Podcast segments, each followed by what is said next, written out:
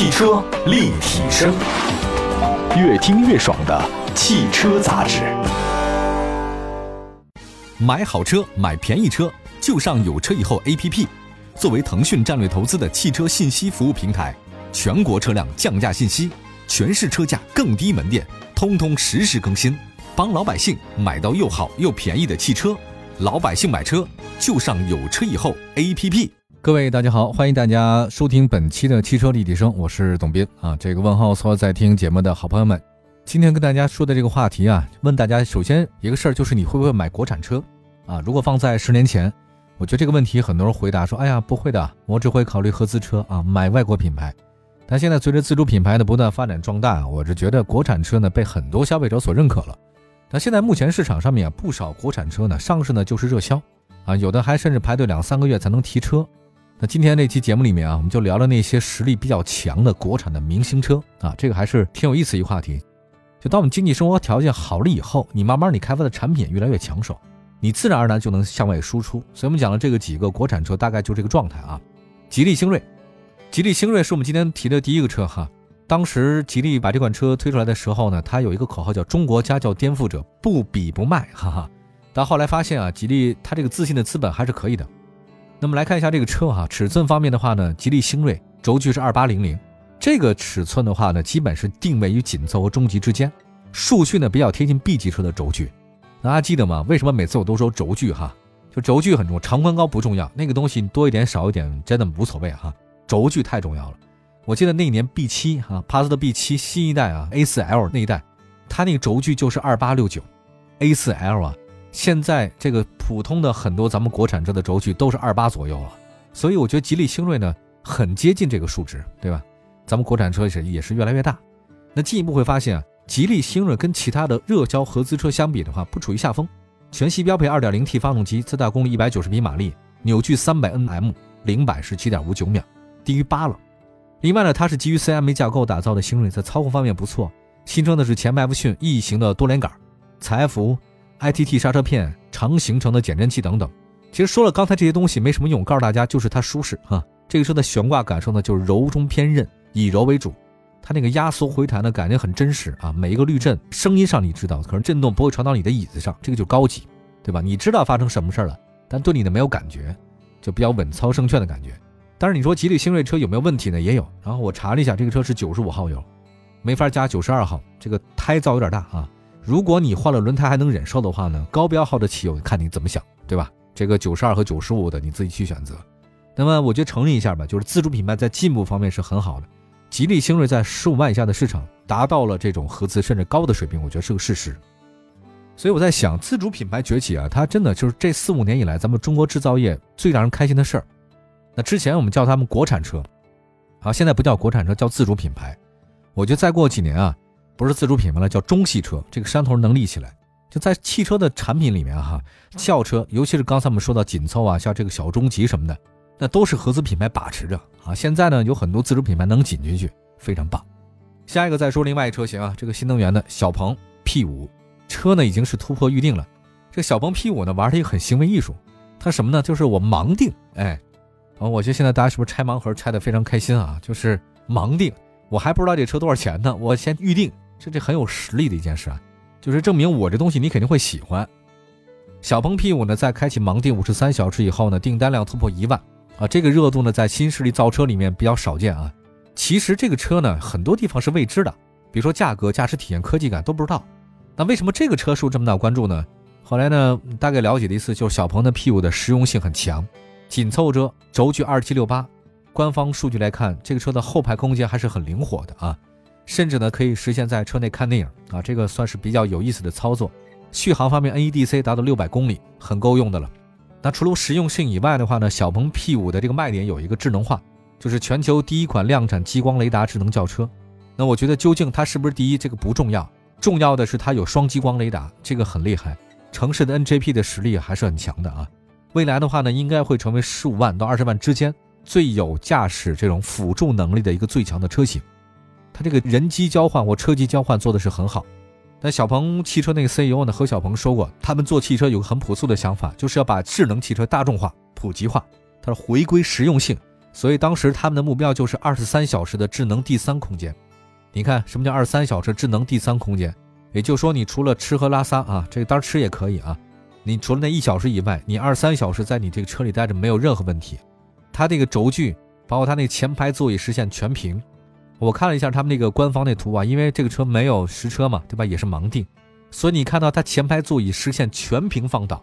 你在那个整个座舱平整的空间上，OK，你铺上一个充气的床垫，你就有第三空间了。它甚至有个叫睡眠模式，你在车里睡觉。就之前呢，觉得在车里睡觉燃油车很危险啊，那个小鹏可以，而且它车里面有投影仪可以加装，车载冰箱啊，你还可以选一个大疆无人机之类的。就这个地方，它可以是你的私人 IMAX 影院，午休。对吧？这个午休现在城市的打工人很辛苦的，大家都是干饭人。但是你有车呢，你可以在车里躺一会儿，还看球，自动 K 歌房，对吧？被老婆赶出来之后呢，去哪里呢？到这个地方生活还是很好的啊。所以我在想，就是之前我们说车呢，它其实就是运输工具，从 A 点你安全的运输到 B 点，这是工具时代。那现在不是工具时代了，车辆呢充当了一个什么呢？叫做智能时代，就是你从 A 点不仅是能到 B 点，这是最基础的。你很安全。同样的话呢，在 A 点到 B 点过程当中，你享受到的是在车内空间的一种快乐。我觉得还是一种探索未来出行的一种新的模式，多一种思考，很有意思。啊，我觉得现在大家是不是拆盲盒拆的非常开心啊？就是我还不知道这车多少钱呢，我先预定，这这很有实力的一件事啊。但是那一些盲盒卖猫卖狗那个就咱就不要干，那个我觉得伤天害理啊，那个是特别损的一件事情。我觉得怎么可能还有人把那小猫小狗放在盲盒里面往外卖？太糟糕了，太糟糕了。生命的事儿，你对生命一点都不尊重。你即便那个猫狗到你手里面，也没什么好日子过啊。好，先说这两款车啊，上半时段，下半段的话呢，还有四款，我得抓紧时间说了，一会儿回来。汽车立体声，继续回到节目当中，这里是汽车立体声。今天呢，说几款国产的那种明星车，实力很强。以前的这些十五万啊左右的车型，都是这个国外的合资品牌。现在很多国产自主品牌的话，也越来越火。刚才说了两个啊，小鹏的 P5，这是盲定的。另外呢，刚才也讲了一个那个吉利的星瑞。下半时段说的这个比亚迪宋，这个也是很强的一款车。这个比亚迪 DMI 吧，我这个理工直男，我特别想说它的技术啊，但是我怕我说了这个之后，这个节目就没人听了。所以呢，我就还是讲点那个大家普遍能理解的，就是我更想说的是比亚迪 DMI 的全系车型，秦 Plus、宋 Plus 还有唐 DMI。这个唐宋元明清哈，那我们就拿比较火的宋来讲啊，这个宋 Plus DMI 呢为代表。那现在这个车太火爆了，你即便现在下订单的话呢，三个月以后才能提车。为什么这么火？我觉得它有一个叫超级混动系统，真的是功不可没。这个系统它是插电混合，它这个原理呢，就跟那个本田混动有点像，类似。在低速的时候呢用电驱动，高速的时候是发动机驱动，还可以插电补能。你把那个车辆完全当燃油使的话呢，也没有问题啊。这亏电状态之下，百公里综合油耗仅仅是百公里四点四，成本很低。而且这个车呢，你不用交那个购置税哈，在部分城市。它跟免限行的这个优势确实很厉害。那除了动力的优势方面的话呢，宋 Plus DM-i 的颜值啊，真的还是可以的。仁者见仁，智者见智吧。不过我也相信大家这么一点，就现在能出来混的啊，这个车你要想卖的好，颜值都不差。你想想那么多设计师呢，所以但凡是被抢购的车型，模样都还是可以的，内外兼修，至少六岁到六十岁啊，没人不喜欢，男女都通吃的啊。特别想说 DM-i 这个事儿啊，DM-i 它的热效率达到百分之四十三。朋友们，阿特金斯循环，百分之四十三的热效率。OK，传统是奥托循环，热效率最多百分之三十五，这很厉害了。丰田、马自达压榨到极致啊，什么 TNGA 架构啊，什么创驰蓝天技术等等，最多百分之四十一。所以它的这个 DM-i 的热效率百分之四十三，这个是很厉害的。我觉得比亚迪要想把这个达到这个数值，一定是在人力物力上搞发动机搞的极致才有这个状态的，对吧？总的来说，就是现在啊。DM-i 加 eCVT 整个比亚迪的这套系统，虽然它投资很高，虽然它的发动机技术很先进，但实际上跟高端的燃油动力车相比，成本也差不多。自己造、自己研发、自己用的体系当中，比亚迪在这方面做的很有性价比，我觉得不简单。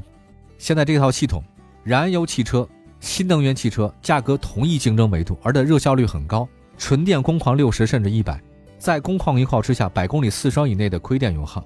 不用为那个续航里程担忧，你说你为什么不买 DM-i 这种插电混合车型呢？对吧？比亚迪宋 Plus DM-i 这太火爆了。好，我们接下来再赶紧把目光放向奇瑞瑞虎啊，还有好几辆车呢。奇瑞是一个消费者比较熟悉一个老品牌了啊，它的旗舰车型瑞虎8 Plus 是目前比较火的国产中型 SUV，它比之前的奇瑞更加的时尚，它那个格栅是满天星啊，也算是比较流行的。动力系统方面是奇瑞的这个 1.6T 直喷发动机加 TDCT 的变速箱。那就驾驶体验来讲的话呢，还是不错的。大家知道，奇瑞嘛，这个车型你这个优点不是特别明显啊，缺点也并不明显。这个车比较中庸啊。总的来讲的话呢，就是比较可靠了，城市开起来还是挺舒服的，价格也不是很贵。瑞虎8 Plus 有五座、七座两种版本啊。如果你要是选择七座的话呢，第三排的话呢，应付中短途没有什么太大问题。那整体来看呢，这个8 Plus 的话相当均衡啊，是一个比较适合家用的 SUV。不挑车的话，这个车很好。再还一个是坦克300。哇，这坦克现在这个车火到停止接单了，火到扩大产能啊！这个坦克三百的这个点位太正了。哎呀，我觉得大部分购买坦克三百的消费者不是看它的那个越野能力啊。我们接下来说坦克三百，指导价十七万五千八到二十一万三千八。我有一个好朋友，目前在坦克那边呢做他们的市场部的一个领导，现在他忙得不得了。我之前呢跟他还有机会呢，没事喝喝酒聊聊天在一起吹吹牛什么的。自从他去了坦克啊，负责坦克的整个市场公关以后。就找不到他了。后来我说你那开辆车出来让我们开开吧，也没戏，没时间，对吧？这个卖的太火了。哎呀，像吉普牧马人啊、奔驰 G 啊、路虎卫士啊，这个车也都很好看，但不便宜，普通消费者难以入手。但是坦克三百精准的切中了消费者的需求，这车真好看，复古造型就是漂亮。想想看啊，二十万的价格，你在市场上只能买到合资紧凑 SUV，但你用同样的钱买到一台气场很足、外观个性的硬派越野车。关键这台车的话呢，兼顾日常行驶。哎，你说你有没有诱惑力？当然有了。2.0T 加 8AT 这个组合的话，面对日常道路没有问题，也不会出现很多人想象的什么质感差、粗糙、动力难，没有，开起来很轻盈。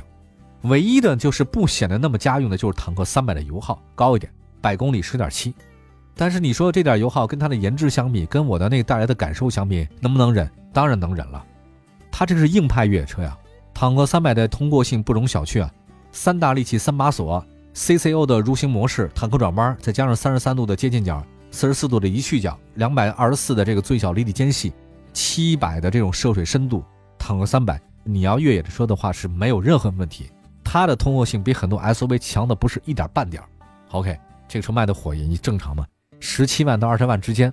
哎呀，我都想买这车呀。那么最后呢，赶紧再说极氪零一啊，我之前也在节目中说过极氪这个车型哈，这车卖的也特别的火。最近卖的比较火的电动车啊，就是极氪零零一啊，二十八万的起步价并不算低，但是了解它的配置之后的话呢，很多人还是喜欢的。关于这款车的话呢，我不想说太多啊，只说它的两种吧，一个标准续航呢，这个是五百二十六，另外一个单电机的标准续航的话呢是七百一十二，长续航啊，双电机的这个标准长续航六百零六。总的来讲，极氪呢这个车，我们之前在节目中说好几次了，可以挑选之前的节目来听，我今天不再多讲，只是觉得这个车很有科技感，很强。很豪华，电动无框的这个车门，空气悬挂，豪华感、精致感，毫米波雷达、高清地图、高清摄像头、集成芯片全部都有，智能化是非常强的啊。好吧，我们总结一下吧。就这两年，其实国产品牌的好车不止刚才说的这些，太多了。那么刚才说的这六款吧，只是近期人气比较高的新车。现在啊，咱们的这个技术实力确实不断提升，中国品牌呢不再只是说我给你增加配置啊，只是在外形上造一造。其实，在动力系统，刚才我说那个比亚迪的那个 DMI 系统，和它 eCVT 那个系统，我真的太强了。还有制造工艺上明显很多进步，所以我觉得在目前国产车已经达到了跟同价位合资车在产品方面一争高下，甚至能够高人一等的一个状态。希望国产的品牌越来越好吧。感谢大家关注本期的汽车立体声，我们下次节目再见，拜拜。